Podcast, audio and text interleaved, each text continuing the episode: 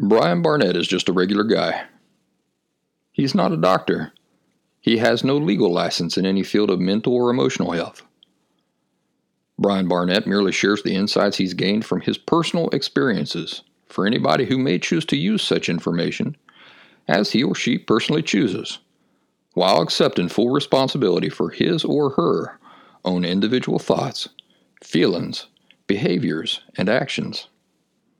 Brian Barnett assumes no responsibility whatsoever for anybody's individual choice to expose himself or herself to any information that Brian Barnett shares and by listening to this program, you're acknowledging that you, and only you, are responsible for your own thoughts, feelings, and actions.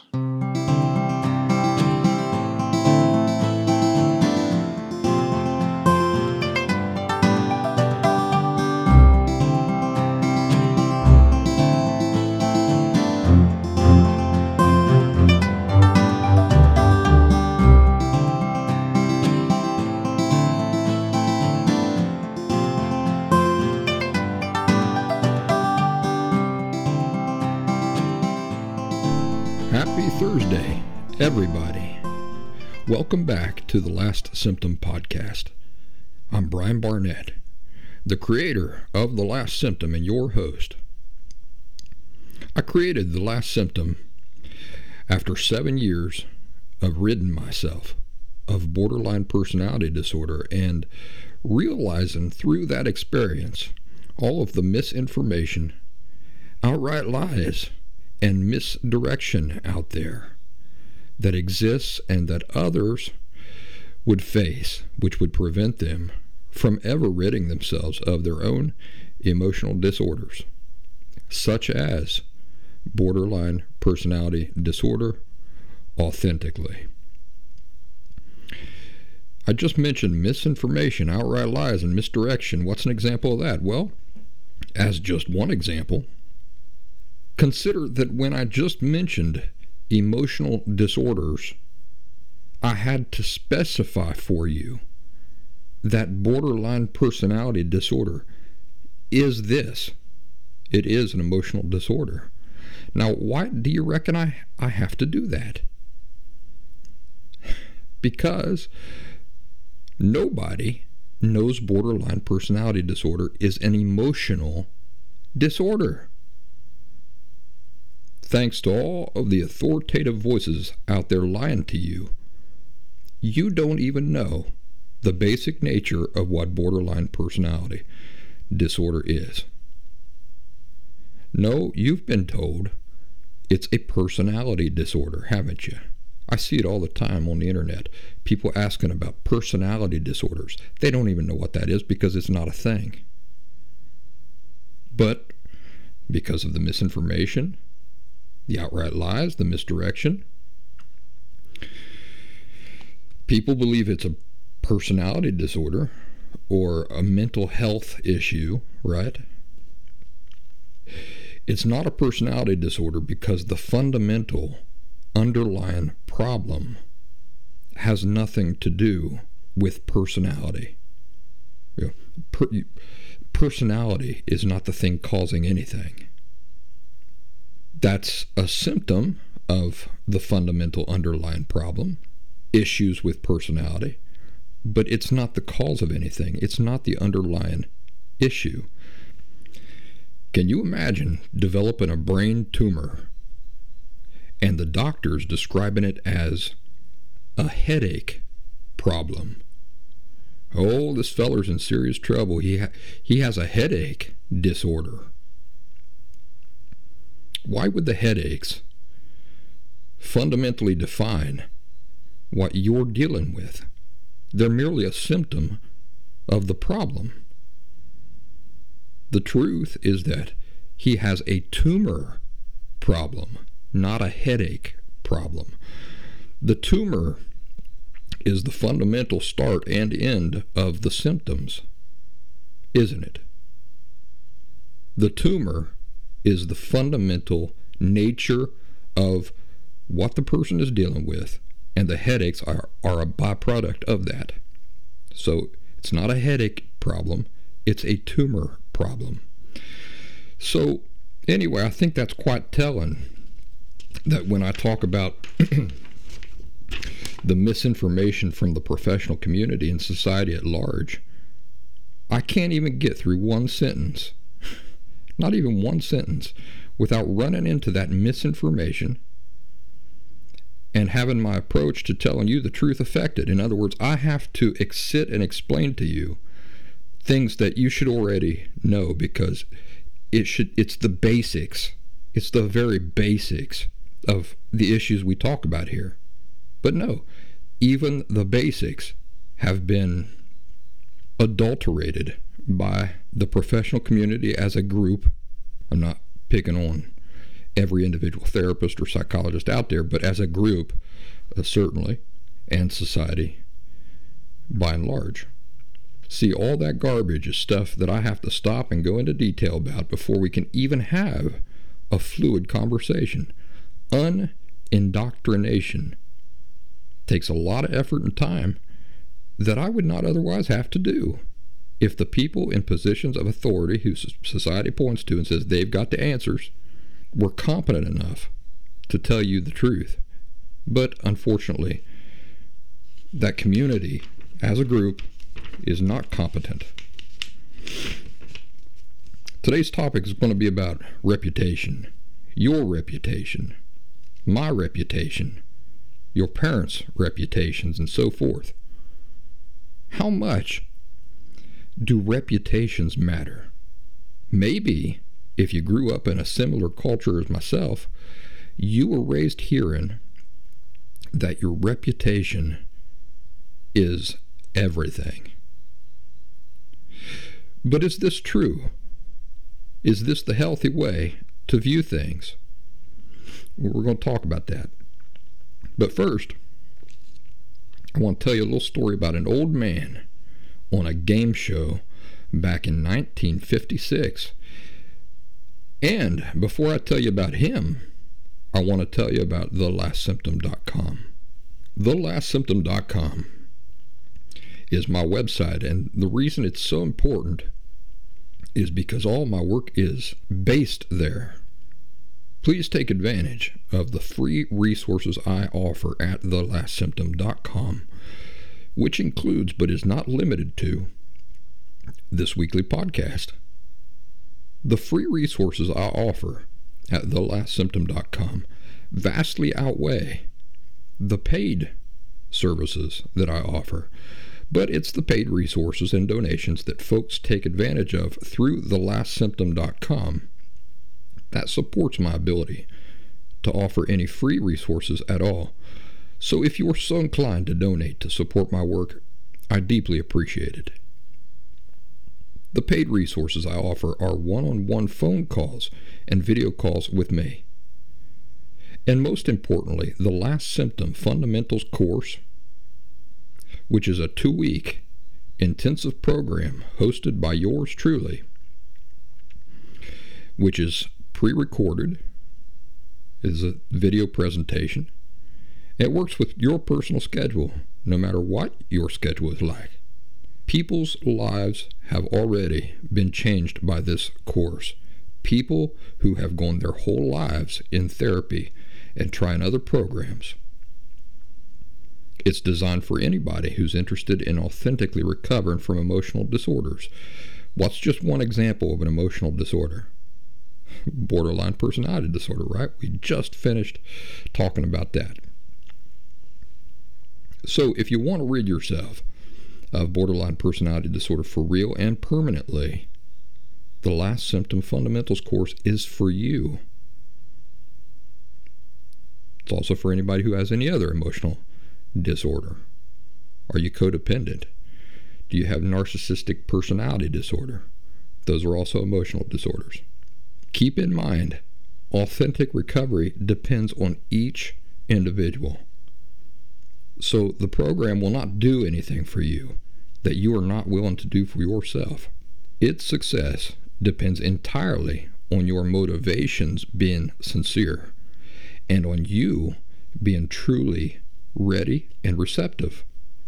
If your motives are sincere and you are ready in your life, This program will help you rid yourself of borderline personality disorder, narcissistic personality disorder, and any other emotional disorder for real. If you are like the person who wants to have six pack abs, but only because your girlfriend will break up with you if you don't, the Last Symptom Fundamentals course is not for you. I've seen people go through the course and come out on the other side not even a smidgen different than when they started because their reasons for taking it were never genuine to begin with. Fortunately, they are the exception. Most people who have taken the course come out of it set on a different path entirely and experiencing benefits before the course has even ended. That's true. They are real people, and they would tell you this themselves, and they have in various episodes of this show. All right, moving on the story about the old man on the game show in 1956. The name of the game show was I've Got a Secret. And on this show, guests would come on and contestants would ask the person questions to try to determine what secret or special experience this person had had. On February 8, 1956, Mr. Samuel J. Seymour was the guest. He was 96 years old. He was born on March 28, 1860. Can you imagine that? When Mr. Seymour was called out and hobbled out onto the stage, the live audience and the television audience at home noticed pretty quickly that his right eye was beat up and bandaged and swollen all over creation. He looked like he had just been in a bar fight and lost. The host explained that Mr. Seymour had fallen while at his hotel the night before and had really suffered some serious bumps and bruises. The organizers of the show had insisted that they cancel his appearance, but Mr. Seymour insisted that the show go on. And the next day, they recorded the game show with him. They just they just don't make them like that anymore, do they, folks? Men nowadays are in a sorry, sorry state. Not all of them, but I think real men are becoming uh, the exception rather than the rule. For example, there's no excuse ever for a straight man to say the word yummy or to spend more time in the mirror than his girlfriend, or to complain about his extra skinny latte not having enough Splendas. Aha, see there, I tricked you. Real men don't drink lattes. Back to hardcore roughneck 96 year old Mr. Seymour. He shows up on this game show on national television, hobbling about with a cane, with an eye swollen completely shut and bandaged and the contestants start to question him. And it's not too long before a feeling of great respect fills the room because people begin to realize that they've got somebody really remarkable here. Given the time Mr. Seymour was born and his age during this show, 96, have you guessed yet why he was such a special guest? Well, the game show first learned about Mr. Seymour through an article written about him in the American Weekly, and it was titled, I Saw Lincoln Shot.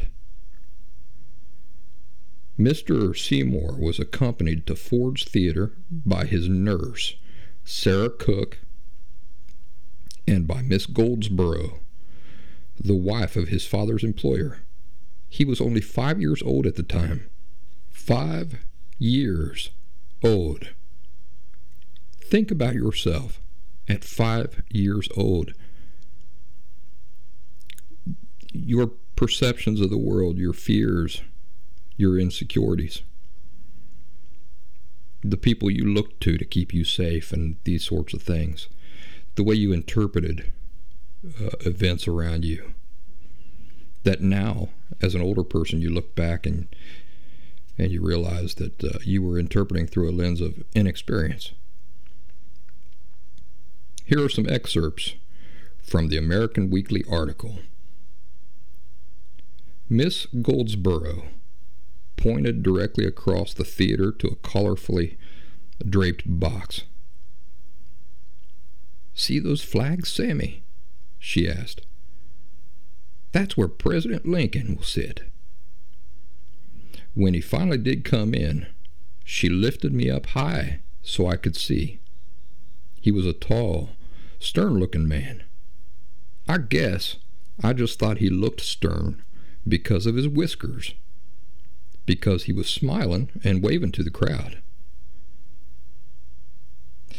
When everyone sat down again and the actors started moving and talking, I began to get over the scared feeling I had had ever since we arrived in Washington. But that was something I never should have done. All of a sudden, a shot rang out. A shot that always will be remembered. And someone in the president's box screamed. I saw Lincoln slumped forward in his seat. People started milling around, and I thought there'd been another accident when one man seemed to tumble over the balcony rail and land on the stage. Hurry, hurry, let's go help the poor man who fell down, I begged. But by that time, John Wilkes Booth, the assassin, had picked himself up and was running for dear life. He wasn't caught until 12 days later when he was tracked to a barn where he was hiding. Only a few people noticed the running man, but pandemonium broke loose in the theater with everyone shouting, Lincoln shot! The president is dead! Miss Goldsborough swept me into her arms and held me close, and somehow we got outside the theater. That night, I was shot 50 times, at least, in my dreams. And I sometimes still relive the horror of Lincoln's assassination, dozing in my rocker as an old codger like me is bound to do. If you would like to see Mr. Samuel J. Seymour alive and speaking of these things himself, go to YouTube and search for his name Samuel J. Seymour. He was the last person alive in 1956 that witnessed Mr. Lincoln's assassination. I first come upon this story randomly on YouTube and found it fascinating, so I figured I would share it with you. Aside from just the incredible nature of the story overall, did anything else stand out to you? Anything that might interest us as students of human psychology and childhood and so forth? How about the fact that this experience when he was five years old continued to haunt him even as a nearly hundred year old man? what sorts of insights can you draw from this, from his experiences in that window of time in childhood? And himself as a, a much older man, what sorts of insights can you draw from that? Well, I will leave you to draw them for yourselves. Today's topic reputation. In Southern and Appalachian culture, it is common for the older men to tell us, Your reputation is everything. Or, Without your reputation, you're nothing. I remember my dad expressing such pride in his work, he took it very seriously. He was a telephone man. Telephone men don't really exist anymore. The World Wide Web has turned them all into cable internet men. My dad would travel to Athens, Ohio every year, which is a college town in Ohio, just in time for all of the new students moving into dorms. They all needed landline phones hooked up, you see. Well, the cell phone come along and totally annihilated that industry. In fact, I remember when cell phones were just getting popular and his trip to, to Athens, you know, the, the, the large amount of work that he would typically get around the time that the college students were moving into their dorms uh, had tapered off to, to almost nothing even then. Uh, a lot of students were already on the cell phone bandwagon. But when I was in my upper late teens, while trying to figure out what I was going to do with my life, my dad invited me to accompany him on his job to learn the phone man trade. And I took him up on it for, I think it was about two months. Um, it was a summer. So I was probably six, 16, I'm guessing, when, uh, and it was during one of my school summer breaks when this was happening. So I got up early in the morning with him every day for these two months or so, which was torturous. And I rode with him in his work truck out to the field and he tried teaching me everything about working on telephone lines, splicing, and so forth. Here's the first thing that stood out to me about my dad's job. We'd get up at 5 o'clock in the morning, thereabouts, and then drive to a cigarette smoke filled donut diner where we would then sit, have breakfast, drink coffee, and then just talk with his team of telephone men until about 8 a.m., sometimes later. I'm not kidding you. We would torturously get ourselves up before sunrise just to drive to a donut diner and sit and talk for three or four hours. My dad was not a smoker, but everybody else was. Also, my dad was usually paired up with my Uncle Jerry, his brother.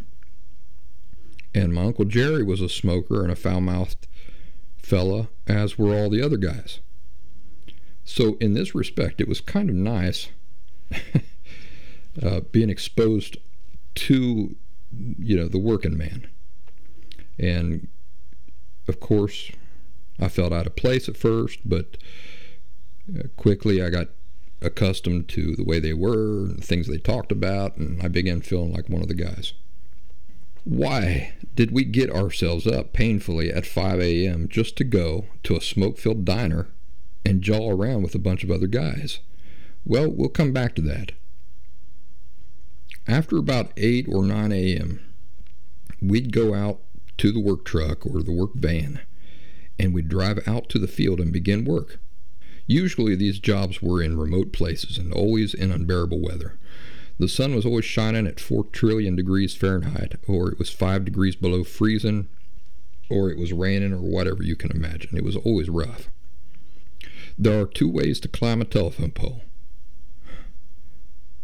One is with a ladder, but ladders don't always go up that high. So the other way is with climbing spikes. And this is an apparatus that you strap to your legs and boots, and they have a sharp spike jutting down from the inside part of each foot. And combined with a belt that you wrap around the telephone pole, these can be used to literally climb up telephone poles with just your feet. You jam a heel into the telephone pole, you lift yourself up, then you slide the belt up the pole. Then you jam your other foot into the side of the telephone pole with that spike. Then you repeat it. You lift your other foot, jam it into the pole, lift yourself up, slide the belt up, jam your other foot in, and so forth until you're way too far up in the air. I'll tell you, a person has to have a lot of confidence in those spikes and physics in order to climb a very tall telephone pole.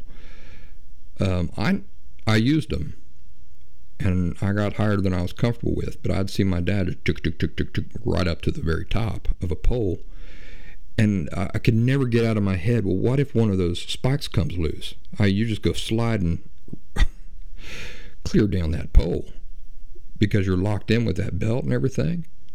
Can you imagine ending up with a face and belly full of splinters off of that telephone pole? Uh, and the older the telephone pole, the more spike uh, holes are in the pole. So a lot of splinters kind of sticking out. And where folks have climbed, you know, telephone guys have climbed that pole. Oh boy, it's uh, you got to really push that out of your mind to be able to climb up high like that, and you know, just be so comfortable with those those spikes. Later, my uncle Jerry invested in a bucket truck. So I don't think he ever totally got comfortable with the idea of climbing telephone poles like Spider Man either. Because uh, otherwise he wouldn't have invested in that bucket truck. Splicing is something that linesmen do when they need to cut a telephone line somewhere in the middle of where it's strung between two poles. So you cut a section out and then you have to insert a new section. But inside a telephone line are th- sometimes thousands of individual wires inside that line. So, what telephone men have to do is they have to match all those hundreds or even thousands of different connections within that line and tie them together. To do this, in all sorts of weather, my dad had this great big canvas tent that he would literally pitch over himself while hanging from a telephone line very high up in the air. I, not the summer that I went with him to learn a trade, but on another occasion in the middle of the winter, I saw him do this. And he pitched that great big canvas tent. It would just hang right up off the telephone line. If you were driving by, you'd say, huh, I wonder who hung that thing up there. Not knowing that there's a man in there working with a heater. in the wintertime, he had sources of heat that he could put up in the tent with him and all sorts of things that you'd never, ever imagine on your own if, if you didn't know somebody who was in that trade. I was fascinated by the life of telephone men. It was rough and hard, uh, s- somewhat creative and interesting, and somewhat free. I loved the idea of getting an assignment and just going out and taking care of that assignment by myself, you know, enjoying the outdoors, not having a supervisor hanging over my shoulder. Also, I remember we went to this one place, a small business office, and uh, we were installing a line there. And the only person there that day was the secretary. I was a teenager, and she was a 10. She was dressed a little provocatively. She was being pretty flirty. And I thought to myself, boy, this job would surely have some perks for a man who was willing. Now, back to the topic of today's discussion reputation. As my dad would be working and showing me the ropes of how to splice line or run new line or uh, check signals or do repairs or work on boxes or anything in his work, he would constantly talk to me about reputation. He took extreme pride in doing his work as well as he could, and he would always go the extra mile. In other words, he was never just content with doing the work so that it was passable. No, he wanted it to be done neatly and cleanly. He wanted to be proud of, he wanted to look at the work he had just done and be proud of it. Be proud of anybody coming along, seeing that and knowing that he was the one who did it. He imagined the men who might come after him at some point and have to do a repair, and how they'd open up a box and see his work. And he wanted them to notice how much attention and care he had given to doing the work right and with great tidiness. And I have to say, I, I admire this about my dad. I like that he cared so much about his work, to do his work the best he could always, that he had put in that extra effort. It's something positive that influenced me then and continues to influence me today. I wish that my father, if he had viewed me like a person and had considered that one day I will grow up and I'm a real person, I'm not just his property, I'm not just a child. You know, when I say that, I'm saying it from his unhealthy perspective that a child is not a real person. I'm not just this property of his or this inanimate object, that I am a person. And one day, I'll be looking at his work as a parent,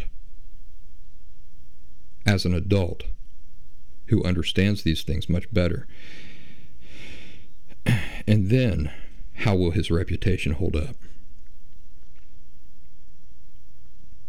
My father's reasoning was that his reputation as a worker was on the line every time he did a job as a telephone man. And remember, your reputation's everything. Without a good reputation, you're nothing, right? Here's the problem. What sort of reputation did my dad have as a husband and a father? Well, I can answer that question for you. His reputation as a man a husband, and a father was stellar. To this day, there are people who rave about what an awesome guy my dad is. When I was a kid, my friends would come to visit, and my dad treated them so well that my own friends used to sing his praises to me nonstop. They almost worshiped worshipped him as like a a movie star or something. Oh, how great it must be to have your dad as your dad, they'd say. And frankly, these sorts of things used to make me so proud of my dad. After all, what boy does not want to think of his father as the greatest man alive? But what was the reality in my home? The reality is that my dad was a deeply unhappy man who was violent and abusive to his family. He would beat us, he would mentally and emotionally torture us. We always felt like we were walking on eggshells. We, we all feared him. He wasn't a reasonable person with us. He had no patience whatsoever. He was harsh and critical and controlling. Any time our individuality strayed from his own preferences, he took it as a personal affront and would lose his temper. He was overwhelmingly jealous and controlling over my mom and would go to great lengths to keep her in a state of total dependence on him because this is the only way he could experience any sense of fake security in the relationship whatsoever. So he would cut up her credit cards, rage against her anytime she wasn't home before her curfew. Think about that. An adult woman being controlled this way, and so on and so forth. That curfew would change too, by the way, depending on his mood. It was a nightmare upbringing. I had a friend spend the night once. His name is Josh, and he's still Josh is still alive. I still see him sometimes. Now imagine you are Josh in all of your life, you've seen my dad as this extremely charming and fun husband and just the greatest father of all time, who everybody adores and loves. And then you come over to my house to spend the night, and then you get to see my dad for real. That night, my dad and my mom were screaming at the top of their lungs, breaking things, slamming things, shouting hateful things to each other at the top of their lungs all night long. I ain't kidding it. It went on until the early morning hours. Guess what I was doing? I, was sleeping. Yeah, I was sleeping because this was all normal for me, remember? I thought this was totally normal. Nothing out of the ordinary here.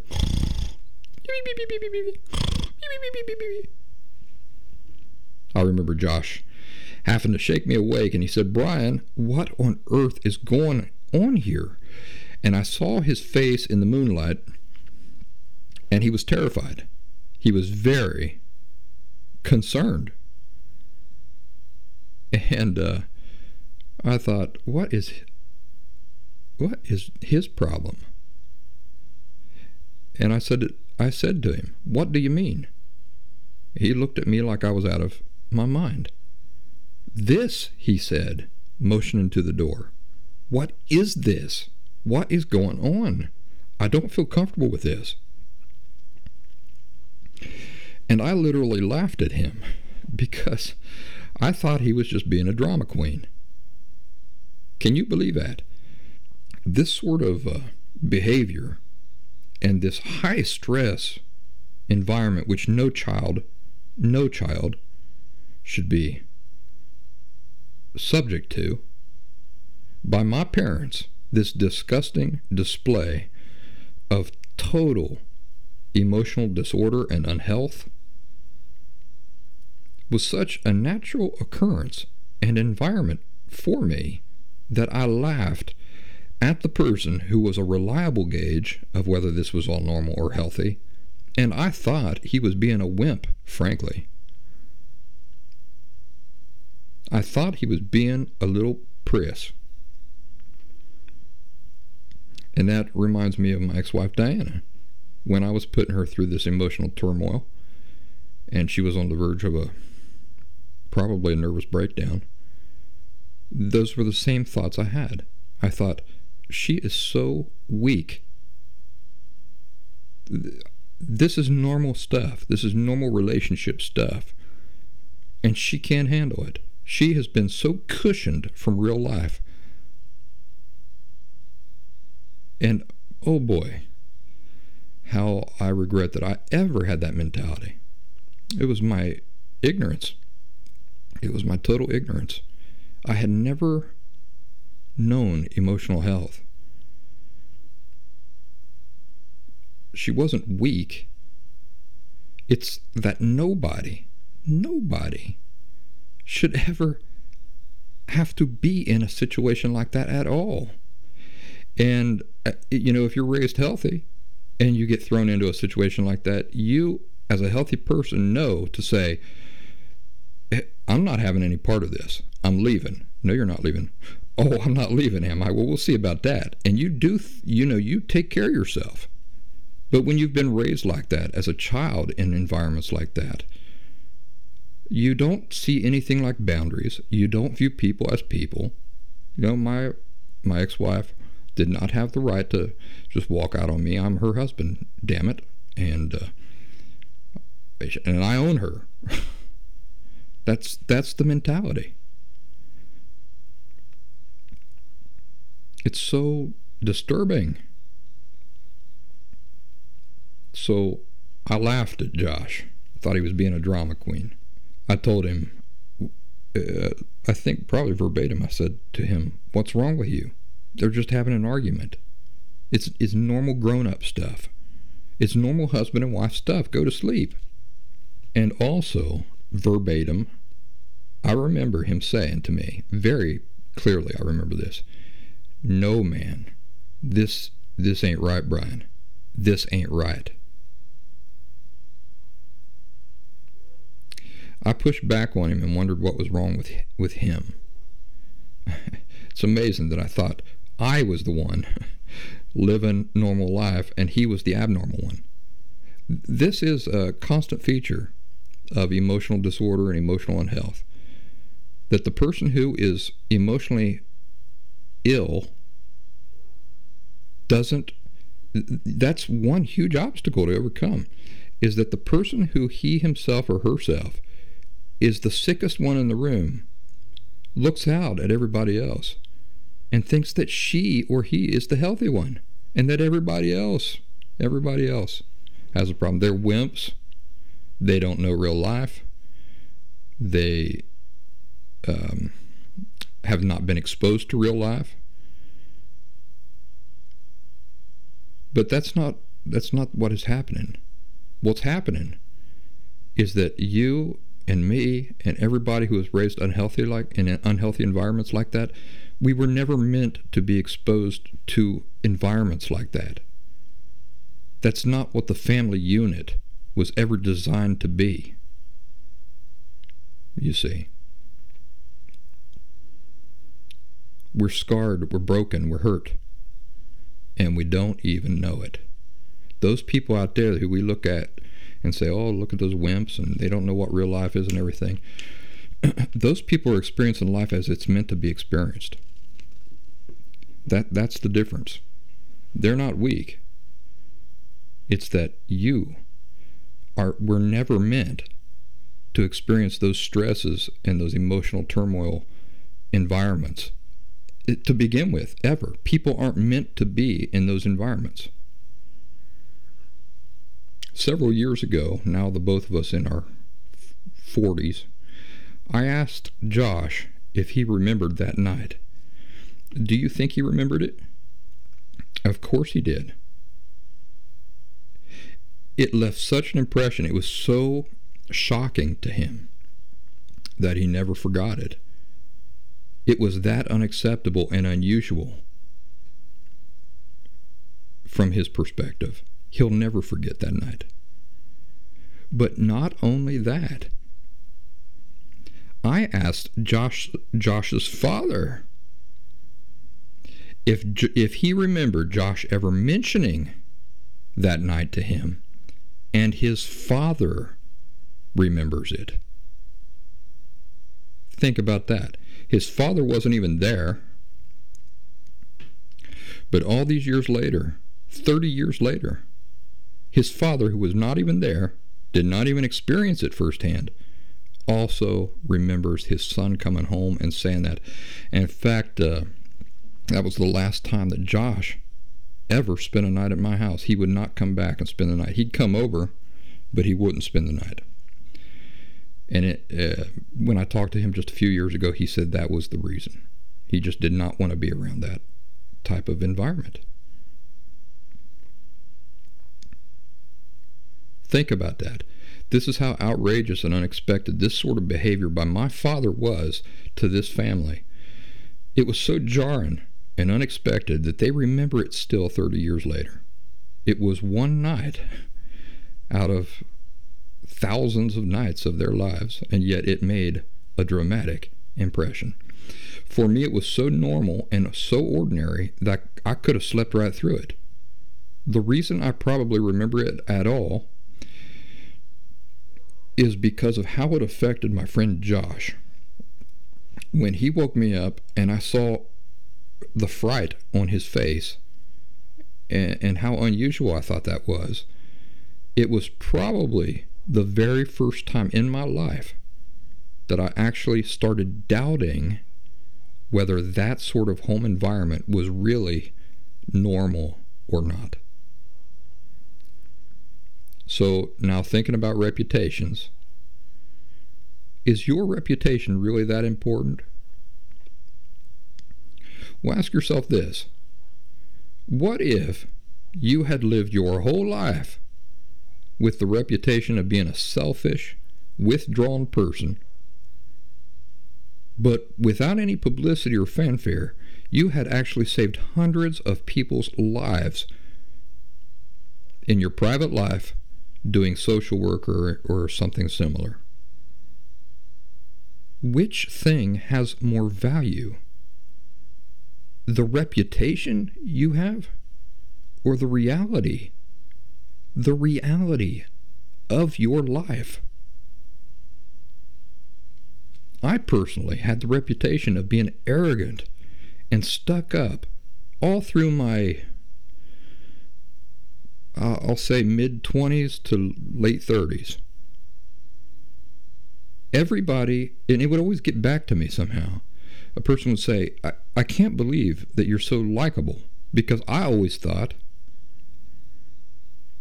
you were terribly stuck up and arrogant. and full of yourself.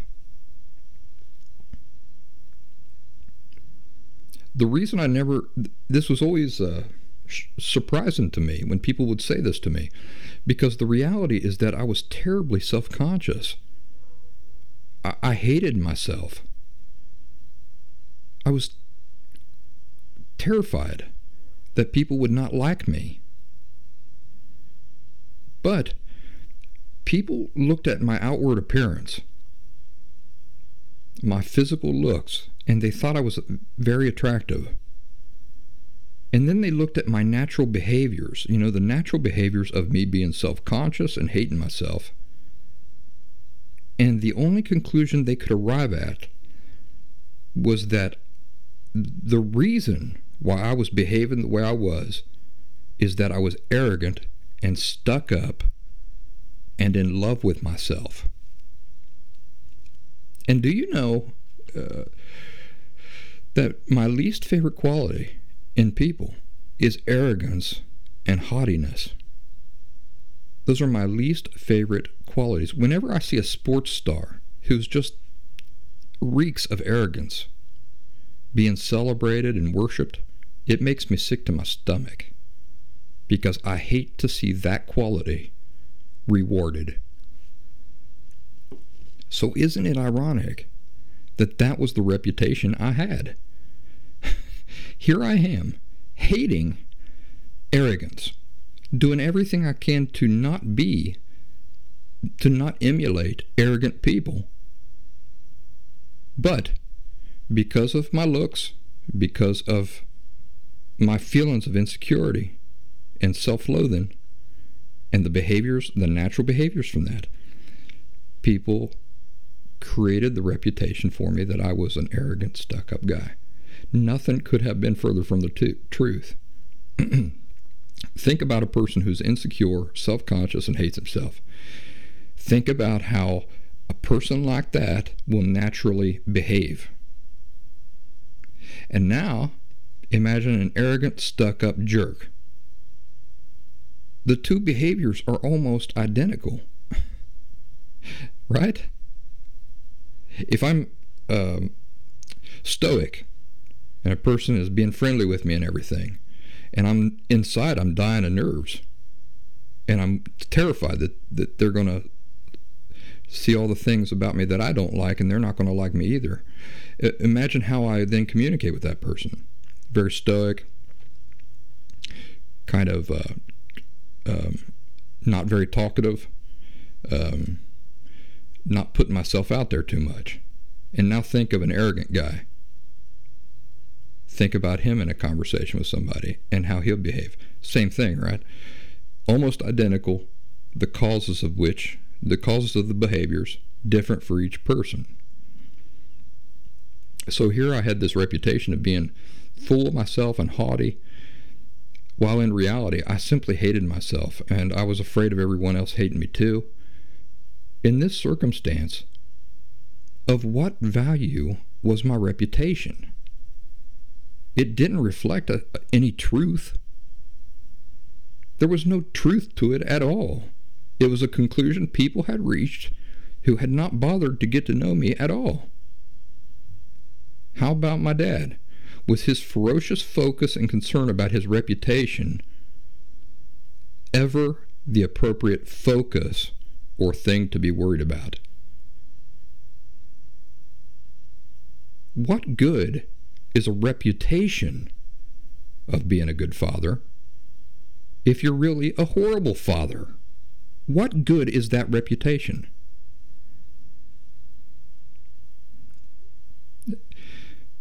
Which thing has more value?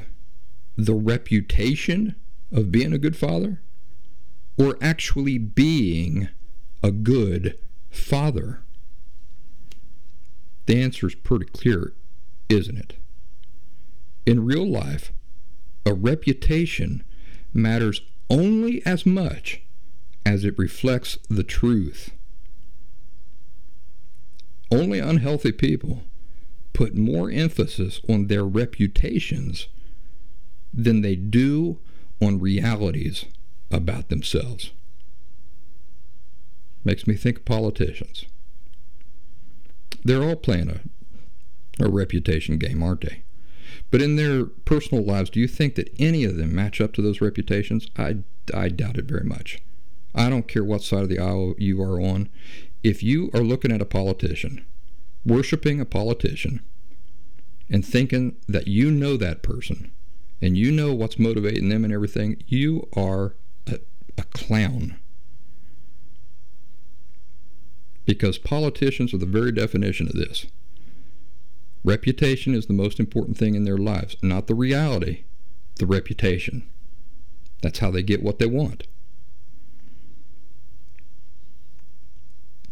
I would rather have the reputation of being a terrible father while in reality being a great father than the other way around any day of the week. And I would have preferred this from my own dad as well.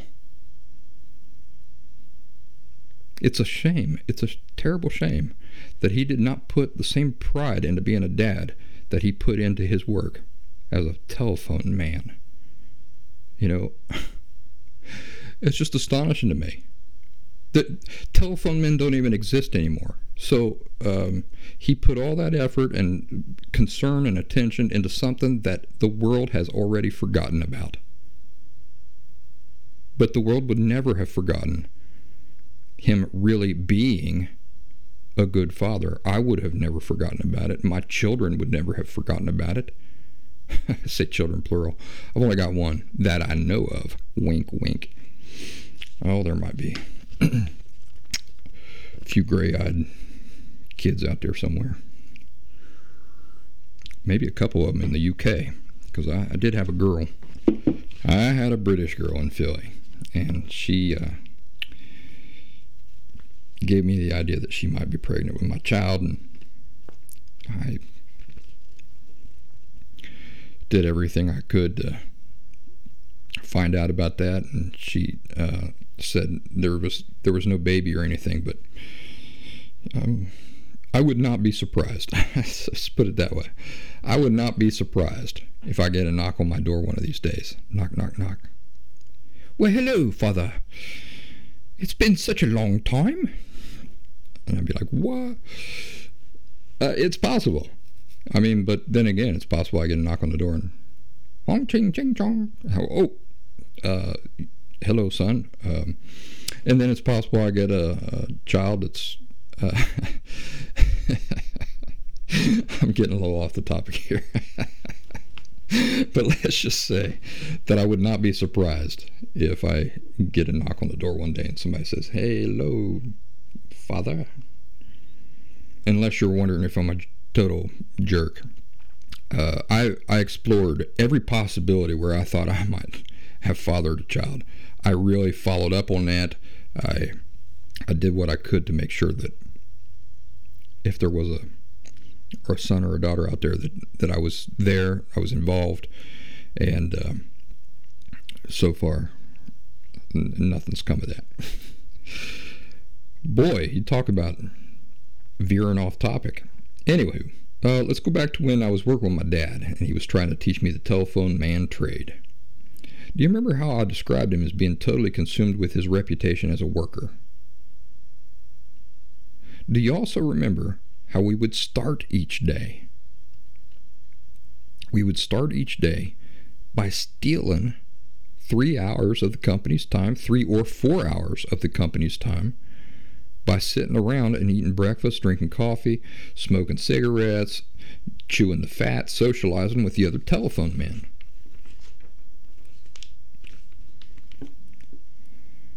Do you see this detail again, this attitude on the part of my father that reputation matters more than reality?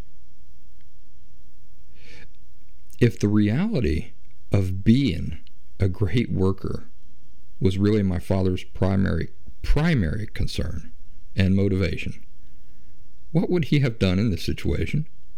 Would he have felt comfortable robbing the company of three or four hours of pay every morning? Not if actually being a great worker was his true concern. If actually being a great worker was his true concern, he would have spent the legitimate half hour he had with the guys And then he would have said, Well, what are my assignments for today? And then he would have gone off and begun his workday. It don't matter if any of the other guys followed his example. That's not the point.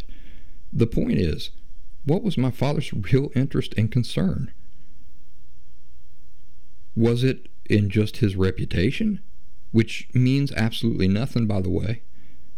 Or was it in the reality of his actions and his example? Yes, my father would take great care out in the field to do the work superbly. But remember what his thinking was. If somebody comes along and sees this, I want them to see an exceptional job well done. What if there was never a chance in all of his jobs that anybody would come along and see that work? Would he still go to such trouble? I don't think so. Not if not if his focus was on his reputation rather than, than actually being a thing. The reason my dad could sit there and steal three hours of the company's time is because there was no way the company was going to find out about it. So reputation was not at stake, was it? Do you see the sick results the sick attitude that comes from the distorted and twisted perspective that it's your reputation that is everything. Your reputation is nothing. Your reputation is a farce. It's completely unrelated to anything real. And on its own, it carries absolutely no value whatsoever. The real value is in actually being the thing that we would like to have a good reputation about. Not in people acknowledging it, but in us actually being that, whether or not anybody ever acknowledges it. A majority of people might have come to conclusions about us that are entirely false. It doesn't matter as long as the reality of who we are, we are content with. On the other hand, people might come to conclusions about us that are greatly exaggerated in a positive sense. But if it's not real, if we're not really that great and wonderful as they're describing us, if we haven't really pulled people from burning houses and stuff like that, but they all think we did, that also is equally valueless. The real value is in us actually being the thing that we would like to have a good reputation about. Think about the effect of that perspective. That perspective motivates you to go to great lengths and put in great effort to match your idea of what you would like to be, not in what you would like people to believe you are, but what you have to live with with yourself. What you know is true, whether anybody else ever knows it or not. It's a motivating thing. It's powerful.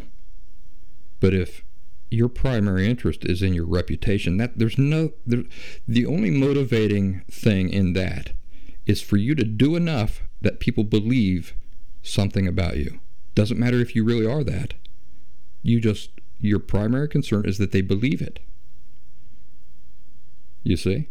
But if your primary interest is in actually being the thing that you would like to have a good reputation about, then you exert yourself to be that. It's about living in ways that we ourselves are content with and that we ourselves can be proud of, whether anybody ever knows it or acknowledges it or not. Reputation be damned. When I became a dad, I set my heart on being a great father. Not just a good father, but a great father. I make decisions all the time that people would not understand or they would misunderstand or misinterpret, and I don't care. My objective as a father, my primary objective, I should say, I'm not saying that wanting a good reputation is bad. I'm saying it can't be your primary focus and motivation. So, my primary objective as a father has never been to be known as a good father. My primary objective has always been to actually be a great father. Because that person who's going to come along behind me and view my work in the future is a real person. It's my daughter. She's a real person now, just as much as she will be when she's 30. And I want to make her proud. When I include things with my daughter in last symptom stuff, there's no script, there's no acting, and there are no pretenses. I hit record and I allow her to do her thing. I'm just as curious as you are as to what she might do or say. So when my little girl's wisdom, emotional health, maturity, and intelligence is captured in these things, that is who she really is. It's evidence that I am meeting my objective of being a great father because the proof is in my daughter herself. Nothing matters more to me than being the best daddy she could have, not in having the reputation of being the best daddy she could have.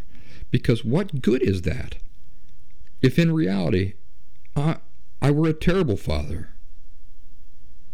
Do you know how many parents are out there with their lying Facebook pages, their totally fictional Instagram accounts, where they have picture after picture of their smiling kids and them, the parents, acting playful and doing stuff together and seemingly having this great relationship. And yet the parents themselves are total nightmares, and the kids are miserable and don't even know it. Probably the majority the majority. If you are somebody like me who was once one of those smiling, proud, ignorant kids, being raised by unthinkably emotionally unhealthy parents, being abused every day, and not even knowing you're being abused. And the parents living like the most important thing in life is everybody thinking they're good parents, which is probably why they can sleep at night at all because they fool people into thinking they're good parents. And this is their primary importance, right? It's the thing of primary importance to them rather than actually being good parents. And now imagine that you, like me, were in that situation. You managed to escape those distorted perceptions and see the reality of these things, the true nature of these things. Then you don't walk around being fooled by them when you see them. They stand out to me like a sore thumb.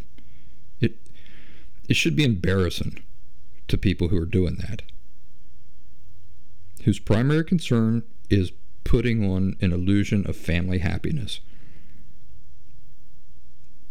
It should be embarrassing to them. And hopefully, that embarrassment will lead them to stop making appearances their primary concern. And then what would they do? Well, they'd do what they need to do to get healthy. Reputations mean nothing. They're illusions, and more times than not, do not come anywhere close to reflecting reality. A woman may have a reputation of being perfectly chaste and pure, while she's secretly out banging all your neighbors. On the other hand, she may have the reputation of being a total slut, while at the same time she's a chaste virgin. In either situation, what good is reputation? It's meaningless. And, you know, honestly, it's not even within our control usually. People come to the conclusions that they do, they misinterpret, they come up with their own narratives reputations are meaningless. How about worrying about your reputation if people were to find out you have borderline personality disorder Or how about this? You're married to somebody with borderline personality disorder, or you're codependent. You know, if you're married to somebody with borderline personality disorder, you're most you most definitely are codependent.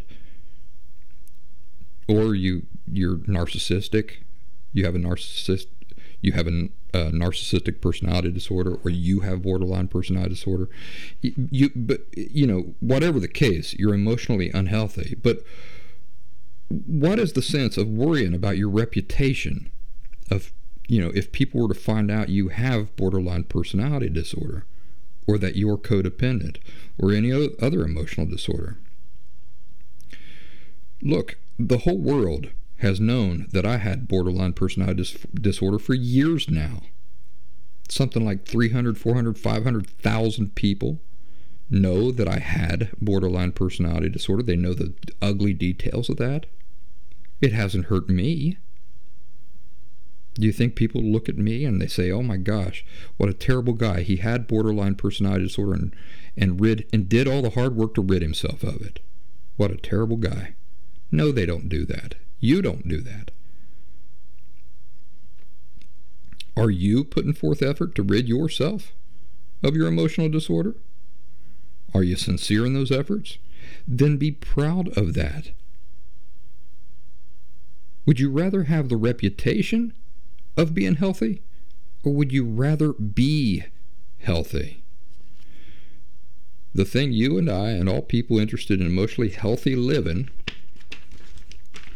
need to be concerned about more than anything else is the reality of our lives, not the reputation of our lives.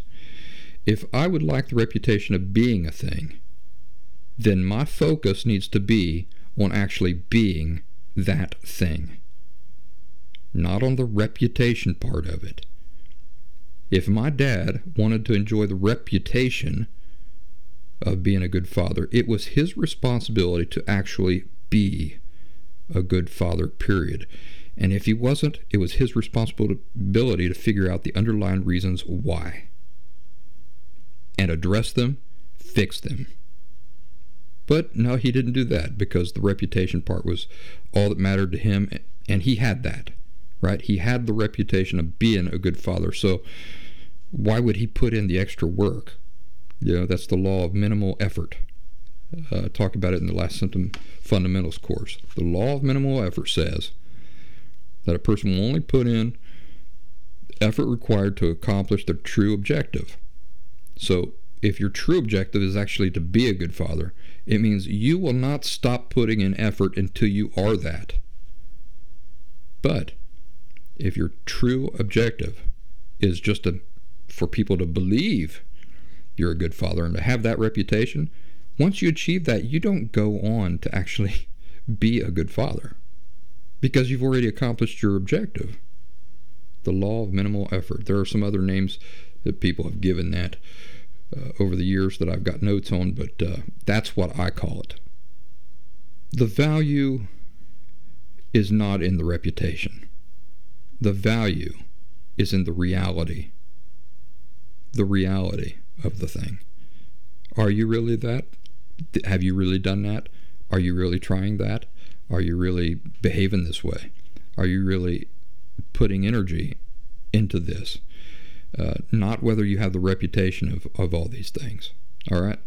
So um, I'll close today by telling you that I got a letter from my dad today. And those of you who've been following me for a while know that whenever I have uh, encounters with my dad, and and ironically, I was working on this manuscript, this outline, when the letter come. I was. Uh, 95% of the way finished with the outline.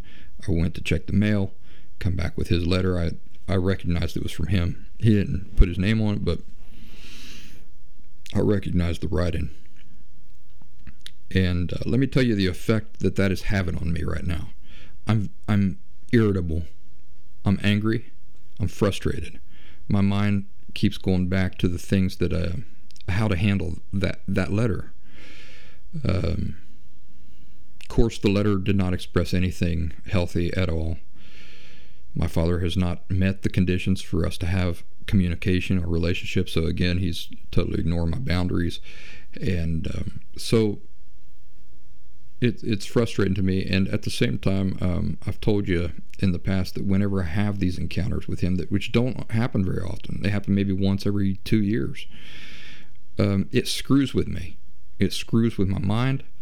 It screws with my, with my feelings for sometimes upwards to a week afterwards. And so I often tell people just ahead of time, listen, I I'm dealing with some family stuff and I'm just in a foul mood. I'm impatient. I'm kind of irritable. Uh, if I treat you impatiently or in an irritable way, uh, I don't want you to take take it personally. It's it's not you. It's me.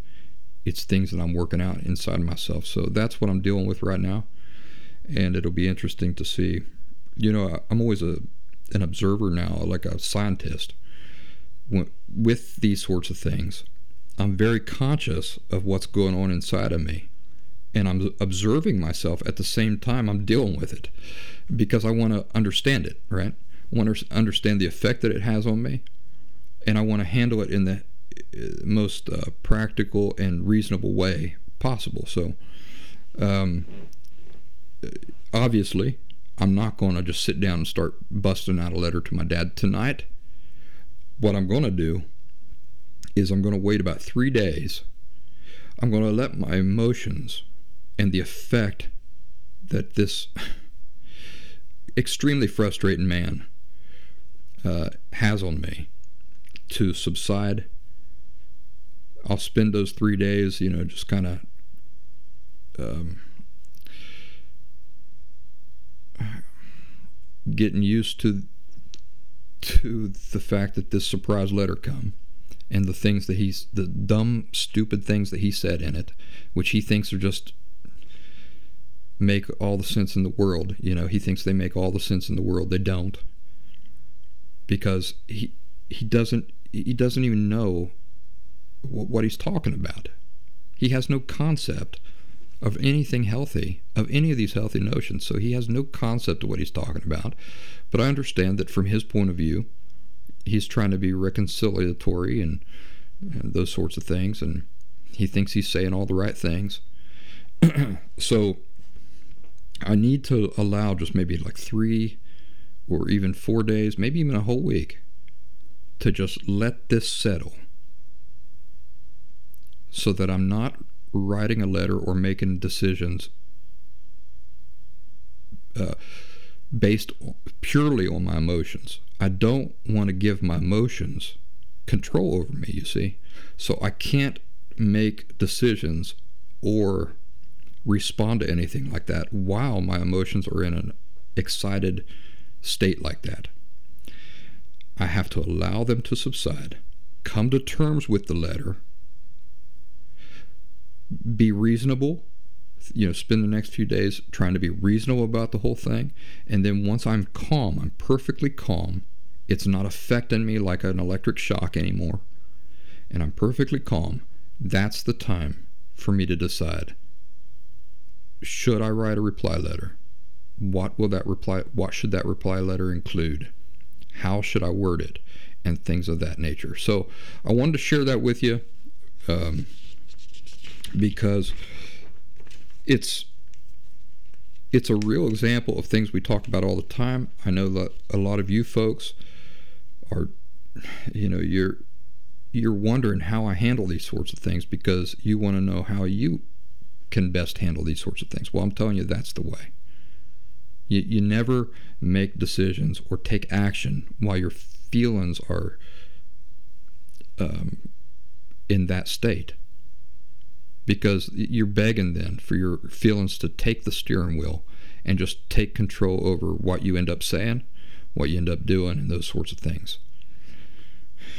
The healthy way to handle it is to allow time for your emotions to to uh, calm so that you're perfectly clear-headed and then you can make decisions not your feelings so i hope that you find that helpful and again i was planning on a 30 minute show today didn't quite achieve it. But um, like I said, it depends on the the topic, there will be topics that will fit nice and compactly in a 30 minute show. Folks, you have a wonderful weekend. I love talking to you. I, lo- I hope that uh, you enjoy the information in today's show. And um, I'll see you or talk to you again real soon. Hey, join us over there on Locals, thelastsymptom.locals.com. That's my premier social media uh, platform where the Last Symptom community exists currently, and we would love to have you over there.